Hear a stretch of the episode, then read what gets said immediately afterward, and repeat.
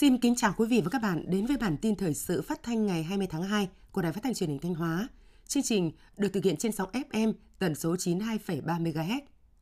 Thưa quý vị và các bạn, ngày 19 tháng 2, đồng chí Phó Chủ tịch Ủy ban nhân dân tỉnh Lê Đức Giang đã đi thăm kiểm tra tình hình sản xuất trên địa bàn huyện Thọ Xuân và Lang Chánh kiểm tra tình hình sản xuất tại Trung tâm Nghiên cứu Khảo nghiệm và Dịch vụ Cây trồng, Viện Nông nghiệp Thanh Hóa đóng trên địa bàn xã Nam Giang, huyện Thọ Xuân, Phó Chủ tịch Ủy ban Nhân dân tỉnh Lê Đức Giang đề nghị trung tâm tiếp tục nghiên cứu ứng dụng các tiến bộ khoa học kỹ thuật để sản xuất các giống cây trồng mới phục vụ cho nhu cầu sản xuất các giống lai F1 và thâm canh cây trồng nông lâm nghiệp. Tại huyện Lang Chánh, Phó Chủ tịch Ủy ban nhân dân tỉnh Lê Đức Giang cùng đoàn công tác đã dự lễ khởi công dự án nâng cấp cải tạo tuyến đường giao thông bản En đi bản Năng Cát, xã Chí Nang kiểm tra tình hình thực hiện nhà máy chế biến tre luồng ứng dụng công nghệ cao của công ty cổ phần Bamboo King Vina tại khu công nghiệp Bãi Bùi, thị trấn Lang Chánh.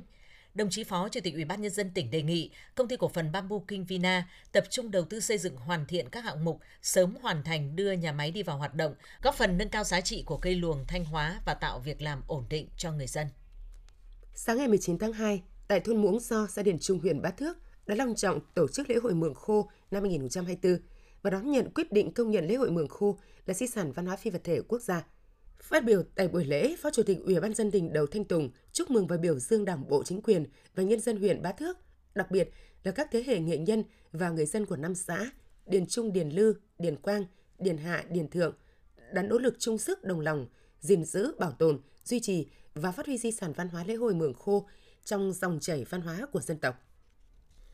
Phát huy tiềm năng thế mạnh của địa phương, huyện Như Xuân đã tập trung phát triển xây dựng các sản phẩm cây trồng vật nuôi chủ lực như trồng cam, bưởi, chè, chăn nuôi châu bò. Trong đó cây chè cũng là loại cây trồng truyền thống gắn bó với người nông dân, góp phần giảm nghèo bền vững nâng cao thu nhập cho người dân.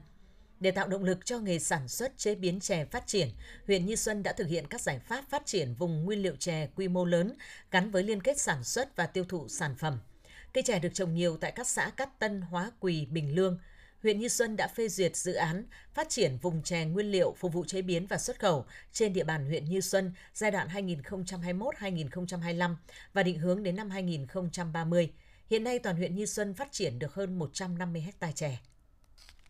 Với diện tích hơn 1.800 hecta sản xuất, huyện Nga Sơn hiện được xem là một trong những địa phương có diện tích nuôi trồng thủy sản tương đối lớn với những đối tượng con nuôi giá trị kinh tế cao như tôm sú, tôm thẻ chân trắng, cá vược, cá song, cua – với mục tiêu đưa giá trị sản xuất bình quân năm 2024 đạt 195 triệu đồng một hecta. Ngay từ những ngày đầu năm mới, ngành nông nghiệp và các địa phương đã hướng dẫn người dân triển khai các giải pháp chuẩn bị cho nuôi trồng vụ mới. Cùng với đó, các ao nuôi sau khi thu hoạch xong đều được người dân tháo cạn nước để thu gom xong rêu, rác thải, nạo vét và phơi khô đáy ao, dùng vôi bột vệ sinh xung quanh nhằm diệt khuẩn, diệt tạp, loại trừ mầm bệnh, làm sạch môi trường nước. Ủy ban Nhân dân huyện Thiệu Hóa vừa tổ chức lễ tuyên dương khen thưởng giáo viên học sinh đạt thành tích trong các kỳ thi học sinh giỏi năm học 2023-2024 và phát động Tết khuyến học khuyến tài năm 2024.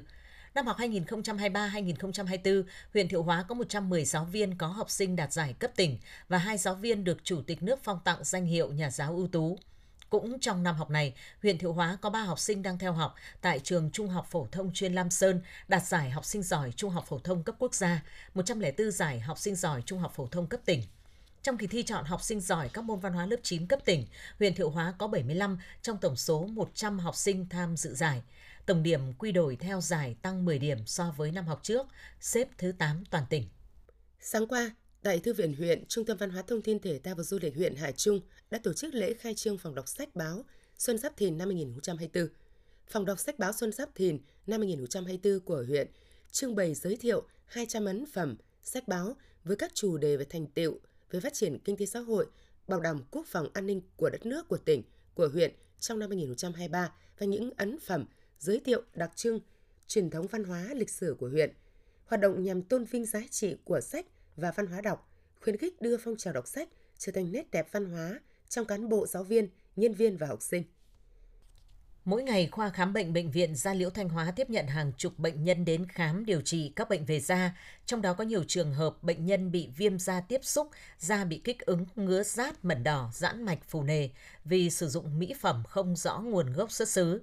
Các bác sĩ khuyến cáo người tiêu dùng cần cảnh giác với các chiêu trò quảng cáo trên mạng xã hội, không sử dụng những sản phẩm không có đầy đủ tem nhãn, đồng thời cần đến bệnh viện, cơ sở da liễu uy tín để khám điều trị kịp thời nếu xảy ra những tác hại không mong muốn. Tiếp theo là phần tin trong nước. Bảo hiểm xã hội Việt Nam cho biết, tính đến tháng 12 năm 2023, cả nước có gần 2,8 triệu cán bộ công chức viên chức, không bao gồm khối lực lượng vũ trang, đang tham gia bảo hiểm xã hội bắt buộc. Trong số này, 80% là hưởng lương từ ngân sách và 20% hưởng lương tại đơn vị tự chủ một phần, toàn phần. Cùng với việc xét yếu tố trượt giá và điều chỉnh lương hưu và tăng trưởng kinh tế năm 2023, theo quy định tại Điều 57 Luật Bảo hiểm xã hội năm 2014, Bảo hiểm xã hội Việt Nam đề xuất mức điều chỉnh lương hưu từ ngày 1 tháng 7 năm 2024 khoảng 8% là phù hợp.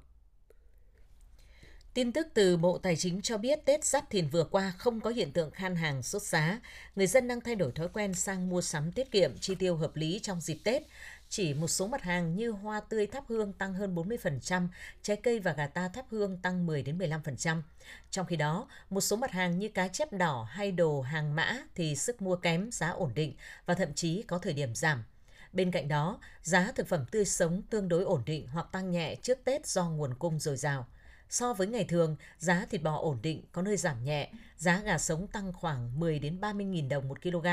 Giá thực phẩm tại các điểm bán hàng bình ổn giá vẫn ổn định, có nơi thấp hơn so với giá thị trường. Theo báo cáo của các địa phương đơn vị, trong dịp Tết Nguyên đán 2024, có hơn 10,5 triệu lượt đoàn viên người lao động được thụ hưởng các hoạt động chăm lo của tổ chức công đoàn với tổng kinh phí hơn 7.025 tỷ đồng, tăng 15% so với Tết năm 2023. Ngày 19 tháng 2, tức mùng 10 tháng Giêng Giáp Thìn, huyện Mai Châu, tỉnh Hòa Bình đã tổ chức lễ đón nhận chứng nhận di sản văn hóa phi vật thể quốc gia Keng Lóng và lễ hội Sen Mường. Keng Lóng là một trong những sinh hoạt văn hóa dân gian nổi bật của đồng bào người Thái ở huyện Mai Châu, gắn với đời sống của bà con từ rất lâu đời. Lễ hội Sen Mường bao gồm phần lễ và phần hội, trong đó phần lễ diễn ra trang nghiêm với sự tham gia của người chủ tế, ông Mo, tiến hành Mo, khấn hành lễ cầu và rước kiệu về miếu thờ ông tướng sứ tại xóm Triềng Châu, xã Triềng Châu. Bộ Giáo dục và Đào tạo cho biết tính đến ngày 31 tháng 1, cả nước có 1.142 chương trình đào tạo của 145 cơ sở giáo dục, đại học và 5 chương trình đào tạo cao đẳng của 5 trường cao đẳng được đánh giá đạt tiêu chuẩn chất lượng giáo dục trong nước. 500 chương trình đào tạo của 58 cơ sở giáo dục, đại học được đánh giá đạt tiêu chuẩn chất lượng nước ngoài. Một số cơ sở giáo dục, đại học có nhiều chương trình đào tạo được đánh giá đạt tiêu chuẩn chất lượng theo tiêu chuẩn nước ngoài như Trường Đại học Bách khoa, Đại học Quốc gia Thành phố Hồ Chí Minh, Đại học Bách khoa Hà Nội, 45 chương trình, Đại học Kinh tế Thành phố Hồ Chí Minh, 20 chương trình, Trường Quản trị và Kinh doanh, Đại học Quốc gia Hà Nội có 8 chương trình. Trường Đại học An Giang, Đại học Quốc gia Thành phố Hồ Chí Minh có 8 chương trình. Cục Phòng vệ Thương mại Bộ Công Thương cho biết, Bộ Thương mại Hoa Kỳ DOC đã ra thông báo về thời gian tiếp nhận hồ sơ đề nghị ra soát hành chính thuế chống bán phá giá và chống trợ cấp đối với một số sản phẩm nhập khẩu từ Việt Nam. Cụ thể, ra soát thuế chống bán phá giá với tôm nước ấm đông lạnh, ra soát thuế chống bán phá giá với mắc áo bằng thép, ra soát thuế chống bán phá giá với tháp gió. Theo quy định pháp luật của Hoa Kỳ, thời hạn để các bên liên quan nộp hồ sơ đề nghị ra soát là trước ngày 29 tháng 2 năm 2024. Cục Phòng vệ Thương mại lưu ý các hiệp hội doanh nghiệp xuất khẩu liên quan chủ động nghiên cứu tìm hiểu quy định trình tự thủ tục ra soát thuế chống bán phá giá và chống trợ cấp của Hoa Kỳ. Hệ thống tiêm chủng VNVC cho biết, qua thống kê từ ngày 13 tháng 2 đến ngày 15 tháng 2, tức mùng 4 đến mùng 6 Tết, tại hơn 160 trung tâm thuộc hệ thống tiêm chủng VNVC trên cả nước đã ghi nhận trên 3.000 người tiêm ngừa dại, tăng hơn 60% so với ngày thường. Bác sĩ Bạch Thị Chính, Giám đốc y khoa hệ thống tiêm chủng VNVC cho biết, kỳ nghỉ Tết dài ngày, rất nhiều người từ các thành phố lớn đổ về quê ăn Tết. Trong khi đó, số lượng chó mèo vật nuôi thả rông tại nông thôn nhiều hơn so với thành thị, khiến nhiều người bị chó mèo vật nuôi cắn, cào, liếm gia tăng. Số lượng người phơi nhiễm với dại tăng cao. Điều này khiến cho số lượt tiêm vaccine phòng dạy sau Tết tăng cao. Nam Bộ, Tây Nguyên và Nam miền Trung đang trong cao điểm mùa khô nắng nhiều, nguy cơ cao xảy ra cháy rừng. Đáng lo ngại nhất hiện nay là các diện tích rừng ở U Minh Thượng của Kiên Giang, Tịnh Biên Tri Tôn Châu Phú của An Giang và Ninh Thuận Bình Thuận đã lên mức cảnh báo cháy cấp 5, cấp cực kỳ nguy hiểm. Ngoài ra, các cánh rừng ở Đồng Tháp, Cà Mau và Tây Nguyên cũng có nguy cơ cháy cấp 4.